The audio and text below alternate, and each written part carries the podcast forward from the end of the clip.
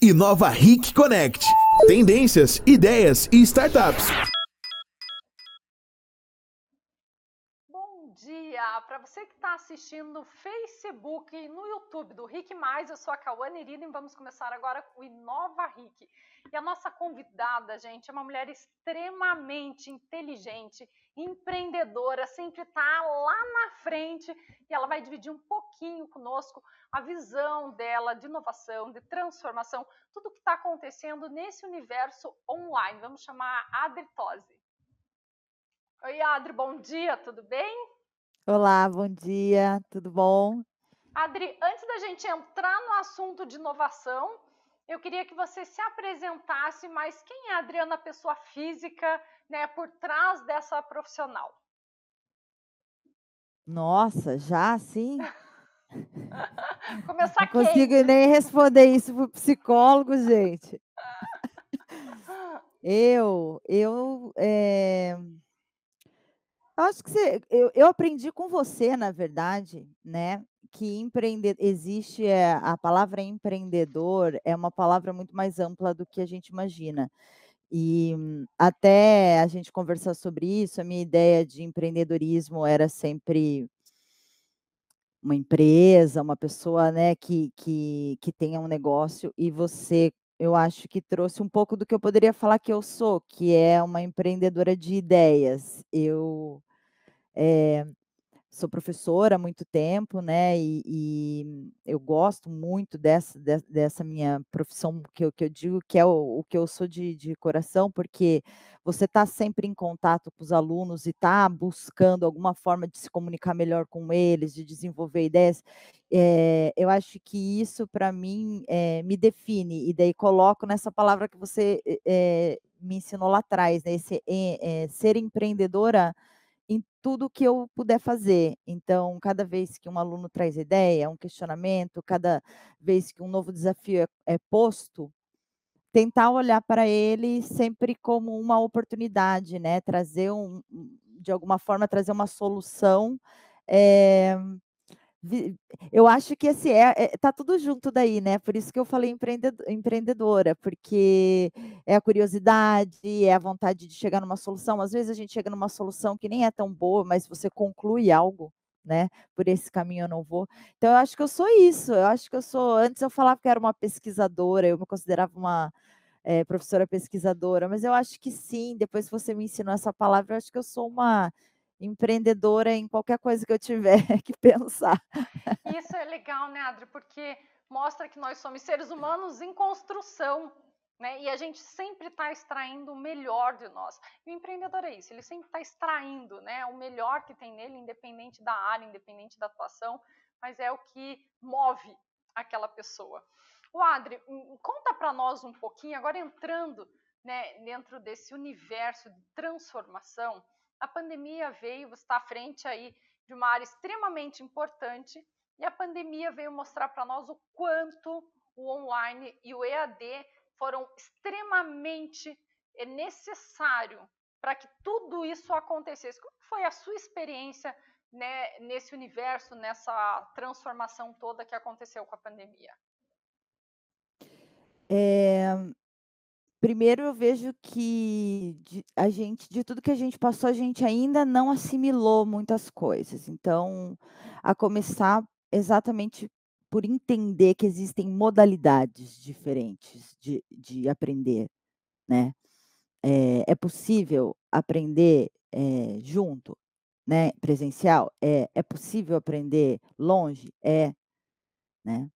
É possível, eh, usufruir de um conteúdo, eh, de qualidade, que foi gravado, foi pensado, foi organizado, e aprender com isso? É. É possível aprender com uma aula remota, ao vivo, que cujo daí é não foi editada, mas que está acontecendo naquele momento? É possível aprender dessa forma? É. E o que eu vejo, hã, do que a gente está colhendo agora, é um pouco as impressões das pessoas que até antes da pandemia, muitas vezes estavam acostumados com uma única modalidade de de ensino, uma única modalidade de aprendizado, que muitas vezes, por não entender, né, como usufruir de ferramentas online, dizia: eh, "Eu não gosto", se colocava nessa condição, eu não gosto, eu não aprendo dessa forma, e por necessidade, que nem você colocou, teve que se adequar. Então, essa pessoa hoje, tem boa parte da população está um pouco confusa sobre o que é bom o que é ruim. E isso a gente vai colocar para tudo, né? É, a maneira como se trabalha, a maneira como se aprende, a maneira como se comunica. Veja, eu e você, a gente está se comunicando aqui, né, online. É, antes da pandemia, a gente nem pensaria nessa possibilidade, eu e você. Eu iria até aí, a gente sentaria junto para gravar. Então, é, no, de repente a gente vê outra possibilidade. E hoje, para nós, é mais prático, por quê? Porque eu já fiz uma reunião hoje, você já deve ter feito as suas coisas, é meu, eu já almocei com a minha filha, já levei ela para a escola, eu voltei para minha casa e eu consigo fazer mais uma coisa. Eu, é, existem determinados dias que para eu dar conta de fazer tudo o que eu quero, é mais fácil que seja online. Mas tem dias que eu não posso ficar em casa. Eu preciso, as coisas que eu preciso fazer, eu preciso realmente é, é, ir até algum lugar, desenvolver algo em algum lugar, e está tudo bem.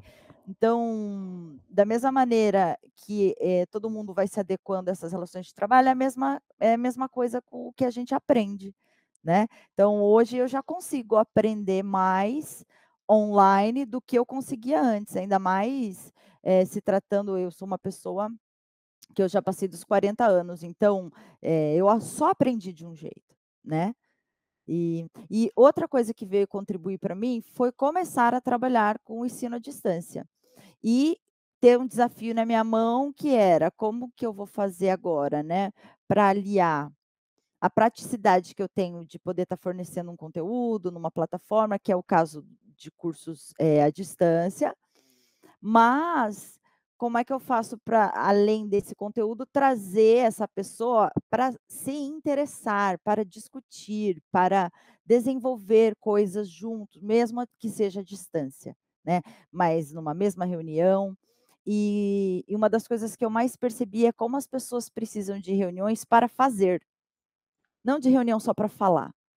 A gente fica, eu, eu, via muita gente falar assim, tanto no trabalho quanto é, é no ensino mas eu fico ali uma hora só escutando, escutando, escutando. Depois que acaba essa uma hora, eu tenho que fazer para fixar o conhecimento e aprender. E na hora que eu vou fazer, eu estou sozinha.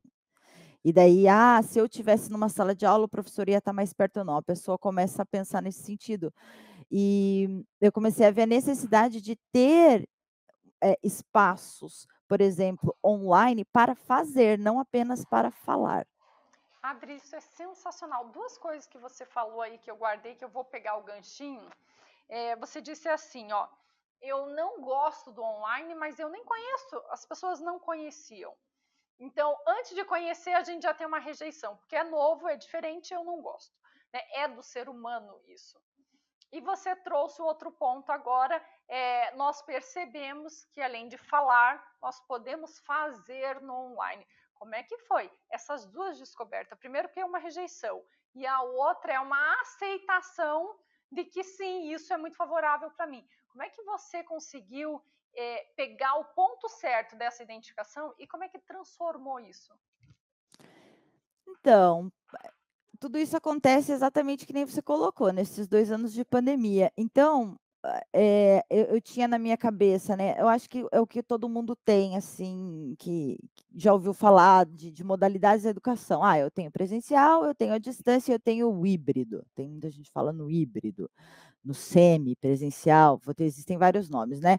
Que seria misturar o, o parte do conteúdo que pode estar tá on, online no computador, deixar lá ele gravado e ter aulas em parte presenciais, de prática e tudo mais. Essa sempre foi a ideia do híbrido. E daí, na pandemia, eu acho que a gente começou a enxergar uma nova modalidade, que é o ensino remoto. Quando eh, a pandemia vem a gente cria uma nova modalidade, porque o que, que aquilo que era híbrido passou a ser totalmente online. Porque mesmo que no híbrido o cara tivesse o conteúdo à distância, mas tivesse os momentos presenciais dele, os momentos presenciais dele começaram a ser remotos né? Então, é, muitos cursos presenciais, 100% presenciais, tiveram que fazer remoto. E, e, essa nova modalidade remoto não era nem o EAD, porque o EAD é gravar num estúdio um conteúdo, uma aula fixa e disponibilizar, né? Então não era o EAD, que já estava organizado do início ao fim. E também não era o presencial, mas era um presencial ao vivo que estava todo mundo vendo. Então era o quê? É o que a gente chamou de remoto. E eu acho que o remoto ensinou muita coisa para a gente, entendeu? Então, é, na instituição que eu trabalho, é, existe as, as, três modalidades que eu comentei: presencial, EAD e o semipresencial. E as experiências que nós tivemos dentro é, da escola politécnica como o semipresencial, é, abriram as nossas cabeças para pensar que essa interação que às vezes falta, que o aluno quer ter, que ele quer construir, que ele quer fazer, às vezes uma aula prática, não pode estar todo mundo no mesmo espaço. Então, como é que a gente faz essa aula prática? Essa, uma aula de resolução de exercício, por exemplo, né? No EAD, você tem a tutoria, né? Que o aluno vai fazer as perguntas, mas às vezes ele tem que digitar, é mais difícil para ele. Então, eu acho que dessa experiência com o semipresencial, a gente começou a perceber que as pessoas gostavam de fazer, mesmo que estivessem longe. Mas que naquele momento que ela estivesse fazendo, tivesse alguém do outro lado, para ela perguntar, ou um colega para colocar uma questão que às vezes a pessoa não teve coragem de, de falar, alguém falou, né? Então a gente começou a ver é, é, que existia, que, que o aluno aceitava bem isso, né? É, e eu acho que é uma evolução constante, né? O que a gente já traria lá de sistema de qualidade, melhoria contínua. No fundo, todos os processos eles estão sendo constantemente é, afetados pelo meio, que nem é o caso da pandemia afetou diversas áreas, né? A gente está falando aqui do, do, ensino, mas poderia falar de, de várias outras áreas que todas sofreram impacto. Ao mesmo tempo, esse impacto nos faz ver coisa, coisas, desculpe, nos faz é, evoluir naquilo que a gente achava que já estava bom e a gente vê que pode ser melhorado. O Adri, você trabalha numa área que ela é um tanto complexa para o EAD, que é a engenharia. Né? As pessoas têm receio, têm medo, querem também. Existem muitas pessoas que fazem o curso de engenharia, no, seja no SEMI ou no online. Qual é o seu maior desafio dentro desse cenário? E mais do que isso, como é que você enxerga o desenvolvimento dos futuros engenheiros? Tá. É, primeiro, assim, ó, a gente teria que, que pontuar o que é aprender, né? O que, que é desenvolver uma competência que é a proposta de qualquer curso é, superior de, de, de, qualquer área, desenvolver competências na, naquilo que o aluno se propõe. Muito bem. É, é, a coisa mais complicada de desenvolver a competência é porque a gente não descobriu ainda como abrir a cabeça de um ser humano e botar a competência lá dentro. Se a gente já tivesse descoberto isso, né, estava tudo resolvido. Porque para desenvolver a competência, a gente sabe que tem que partir da pessoa, né? Então, se tem que partir da pessoa, claro, a gente pode falar que num primeiro momento, quando alguém se matricula num curso, qualquer coisa nova qualquer pessoa vai fazer, ela sente. É, é o que dir, traria lá o Campbell, né, no Herói de Mil Faces, que a gente vai falar da jornada do herói, né? É uma literatura muito rica. Ela recebe um chamado, a pessoa recebe um chamado e ela vai. Não interessa qual. E a partir desse chamado, ela vai ter desafios. Por quê? Porque para desenvolver a competência, você tem que você fazer. Você não, não tem como adquirir eh, o conhecimento só ou assistindo, é, seja uma aula presencial, seja uma aula gravada, entendeu? Você tem que estar tá participando com a tua cabeça. Você tem que estar tá identificando seus desafios, passando por eles, para daí ir aprendendo. Essa premissa básica, né? Então, a distância, o desafio maior é fazer com que o aluno ele esteja sempre com um motivo para ir adiante, né? Quanto mais a gente consegue, por exemplo, é, trazer desafios, né, trazer propostas ao longo do curso, e daí eu, vou falar assim, né, uh, o ensino superior, ele é basicamente três pilares, ensino, pesquisa e extensão. Né? A, a gente foca muito o ensino, a sala de aula ou o, o conteúdo gravado EAD, mas a pesquisa e extensão são pilares essenciais no processo de formação, porque são eles que vão trazer os desafios, se você for parar para pensar. É através de um curso que ele vai ter que fazer extra, é através de um projeto que ele tem que fazer extra, é através de uma pesquisa que ele resolve fazer de algo que ele não sabe, mas que ele acha algo. Então, como é que a gente vai entender se o que, o que o aluno acha é realmente real ou não. Então, eu, eu vejo que o desafio é conseguir trazer projetos, porque a gente pode ter as maiores ideias, as ideias mais legais do mundo. Mas se do outro lado não tem alguém se interessando por aquela ideia a ponto de gastar o tempo né, dela para estudar e se envolver naquilo, não adianta. Não adianta. Então, não é nem o desafio só do à distância, eu acho que isso é um desafio de, de qualquer curso, qualquer formação, né? E, e nesse caso a gente tem feito muita conversa, assim, sabe? É, é, os alunos com a coordenação, com os professores, até conversas bem honestas assim sobre o próprio projeto pedagógico do curso, explicar para eles por que, que as disciplinas estão ali. É importante que o aluno saiba o que, que eu estou fazendo isso aqui, tem 60 disciplinas nesse curso. Por que, que elas estão aqui? Né? Então, eu, é, o que eu tenho visto, o desafio maior é conseguir mostrar para o aluno o que é o curso do início ao fim, como existe essa interdisciplinaridade entre, entre cada cadeira que ele recebe e como fazer ele criar esses links entre elas, né, de forma que, ao ter que solucionar um problema de engenharia, ele consiga buscar ali no cérebro dele essas informações que ele foi captando ao longo, né? No caso das engenharias, são cinco anos pelas diretrizes curriculares nacionais. Então, eu acho que o desafio é esse, é um desafio super é, exige uma responsabilidade muito grande de qualquer eh, coordenador de curso, qualquer professor que faça parte de, de uma equipe, né, de, de graduação. E uh, o que, que eu faço nesse como é desafiador, né? eu não desisto, eu não desisto, entendeu? Eu sempre penso assim, ah, não funcionou desse jeito, eles não se empolgaram tanto quanto eles quanto eu achava. Vamos ter que passar para outra coisa, é isso. É, tá, tem que ter uma disposição, né? A pessoa tem que querer fazer diferente. E fazer diferente, gente, é inovar, né? Tem que enxergar, tem que observar e enxergar que aquilo talvez não caiba, porque não atendeu às expectativas ou à vontade, né? E que precisa fazer diferente, porque o foco sempre, sempre vai ser o cliente, independente de qual área, independente né, de que atuação, é, é o cliente que vai com, nos conduzir a construir melhor, né? A uma entrega melhor aí para a sociedade independente do Inclusive, vou, vou, adicionar aqui o que você falou, né? E estar com o emocional em dia, porque as críticas vão vir. Ah, o tempo todo. Né, quando, né? quando a gente se propõe a, a, ter um olhar de melhoria contínua, a ser um empreendedor é, constantemente, a estar tá buscando novas ideias, a gente precisa entender também que nós não somos donos da verdade né? Nós estamos experimentando. Então, às vezes, é, você vai escutar coisas do tipo, ah, essa ideia não foi boa. Né? E você precisa ter um olhar, é, por isso que eu falo um emocional preparado, porque tem que tirar questões de ego de lado, porque é um trabalho, tem um propósito, tem um objetivo, né?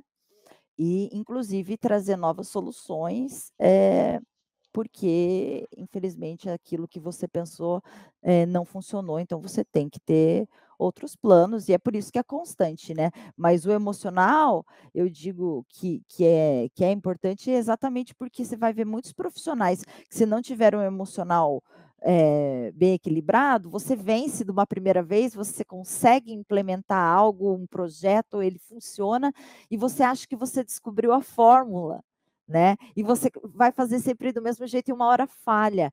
E daí fica insistindo no erro. Então tem que tomar muito cuidado por conta disso. Sabe que esse ponto que você trouxe é extremamente importante, porque assim, ó, você trouxe uma coisa boa, né? Teve um sucesso. Mas quando a gente fala de inovação, principalmente, aí eu vou te perguntar até qual é o seu olhar para isso principalmente quando as pessoas não estão voltadas para esse assunto, ou voltadas, vamos dizer assim, para esse movimento né, e tem um empreendedor, um intraempreendedor ali construindo novo, isso incomoda. E as pessoas que são mais tradicionais se sentem desconfortáveis. E não tem certo e errado, é só um desconforto, uma característica. Como é que você, Adri, com toda a sua experiência, né, de tudo que você já caminhou, como é que você observa né, e reage a isso? As inovações, você diz? Não sei a se crítica. entendi. De... A ah, crítica tá. de quem não quer sair da zona de conforto ou de quem tem um perfil ah, mais sim. conservador, tradicional?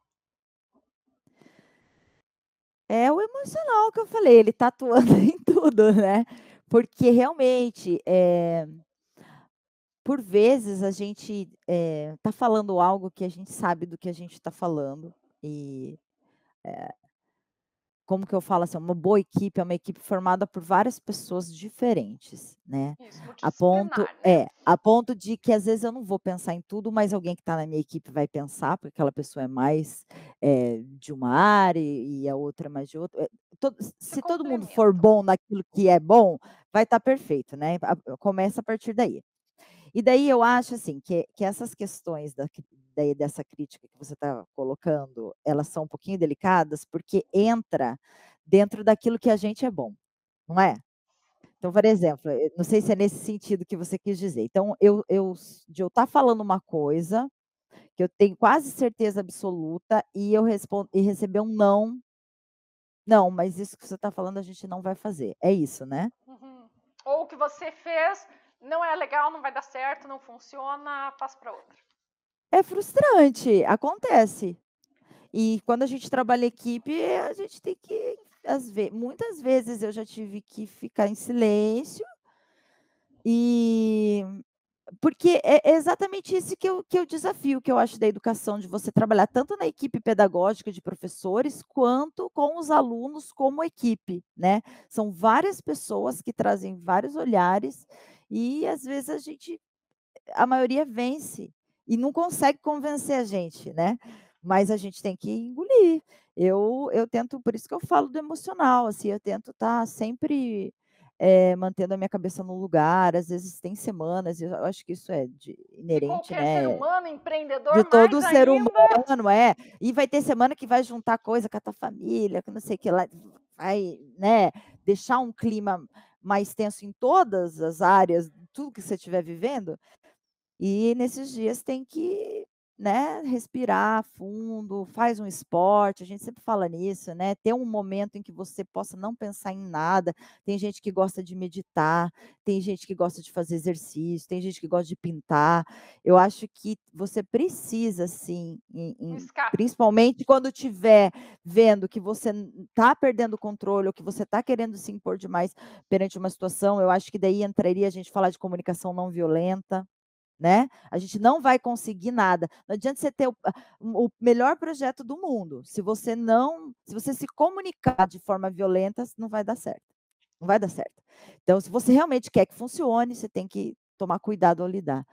E acho que é isso, é, é ter um momento, talvez, onde você consegue não pensar em nada, porque às vezes a gente só precisa desconectar um pouco, né, da ansiedade de querer que as coisas deem certo, de achar que a gente tem a resposta para tudo, que e voltar um pouco para si e esvaziar um pouco a cabeça, ficar um pouco em paz para conseguir até mesmo trabalhar melhor. O Adri, você que está à frente aí de tantos alunos, né, e principalmente essa geração milênio, que são mais inquietos, são mais ousados, são mais imediatistas e são completamente disruptivos, que é sensacional como segurar né, toda essa energia do online quando eles querem extravasar muito mais para gerar muito mais resultado. Como é que você conduz essa turma toda? Você sabe que, até vou, vou começar, né? Você falou dos millennials. Eu acho que hoje os millennials já são professores. Né? A gente já tem millennial professor, e, é, porque os millennials, eles são uma grande diversidade. Você tem pessoas de 20 anos são millennials, pessoas de 30 anos são millennials, não é isso? É. É isso, é, né? Até quase 40 ali tá millennial. É, e isso, eh, essa diferença, né, afeta a maneira como eles recebem. A na engenharia, principalmente, eh, agora na distância, a gente recebe muito gente mais velha, sabe, gente que precisa de autonomia de estudo, gente que tinha um sonho de fazer engenharia e nunca conseguiu. Eh, então, assim, você tem gente que, eh, já tem uma engenharia, mas agora quer fazer outra. Você tem muita gente formada, assim, fazendo realmente o curso. Então eu acho que eu ainda não peguei, eh, a galera, eh, mais nova massivamente, pelo perfil do do público que eu lido.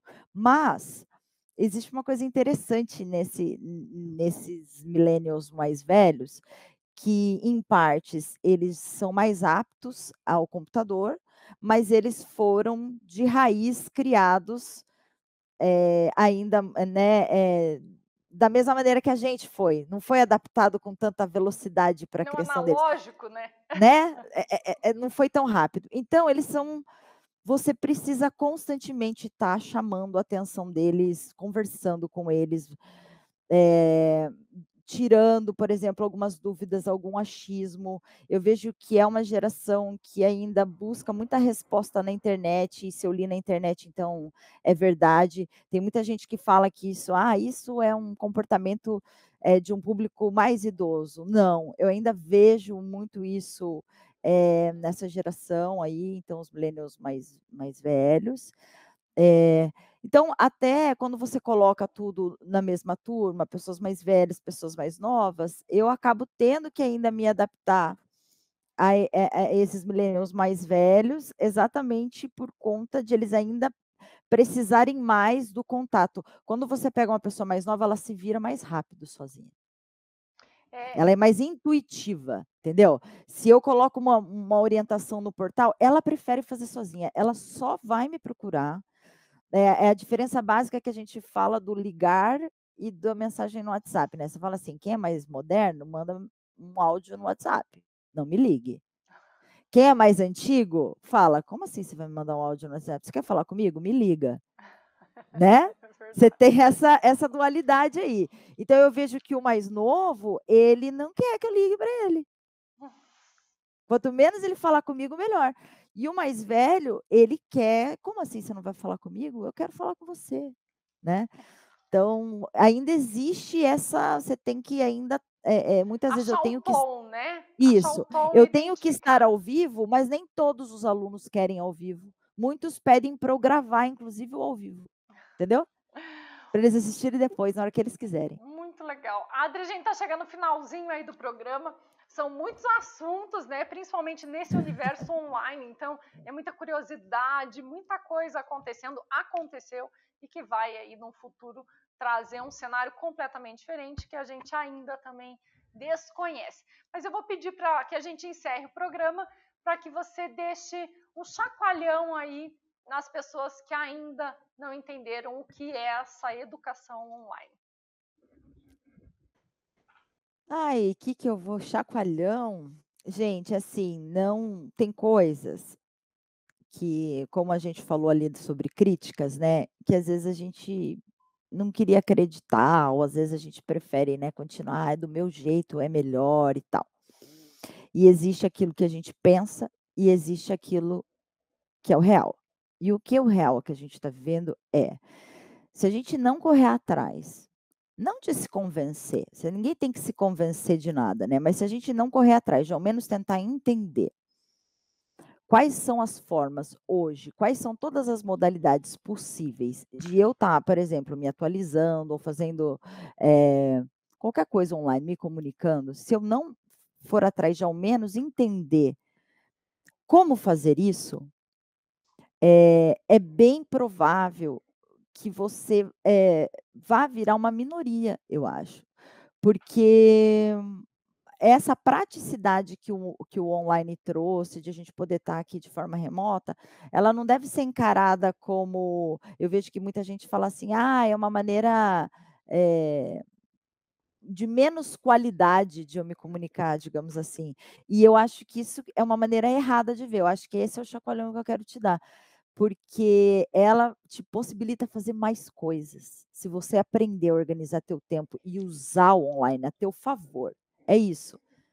Você vai ver é, que a gente consegue fazer muito mais coisas do que a gente imaginava, consegue é, se adaptar a coisas que a gente achava que não conseguiria. Então, ao menos se permita é, conhecer um pouco mais sobre as ferramentas. E se permitir não é se matricular num curso e não fazer nada e depois falar, ah, não serve para mim. É realmente tentar. Tente, sabe? É, pontue o que é bom, o que é ruim. Converse com, com, as instituições das quais vocês estiverem fazendo parte, leve informações que podem ajudar professores, coordenadores a melhorarem e trazerem é, é, talvez uma perspectiva, eu sempre falo isso, a gente está na vanguarda desse século, a gente está aí no ano 21. Talvez lá em 2040, né, vão olhar para trás, vão falar assim: nossa, como é que a gente chegou no ensino que a gente tem hoje? Bom, lá na década de 20, a gente, a gente talvez a gente esteja fazendo parte dessa transformação. Então, todos os olhares são importantes e quanto mais apto você tiver a se permitir e, e, e trazer o teu olhar, mais você vai estar contribuindo para que é, as coisas se desenvolvam da melhor forma possível. É esse meu chacoalhão, ponto. Falo demais. Muito legal, Adri, muito obrigada. Mas fala, mas contribui, né? Divide, a, é, é, acrescenta demais. Então, o que eu quero deixar para a gente terminar o programa aí, nesses minutinhos finais, é que a gente entre em 2022 com muito conhecimento, presença e praticidade para sim, né, ser aí um agente de transformação nesse momento aí de transformação que nós estamos vivendo. Então, um super beijo, Adri, obrigada pela sua participação. Eu deixo aqui o meu agradecimento para todos que nos assistem e nos vemos na próxima quarta-feira. Tchau. Tchau, gente.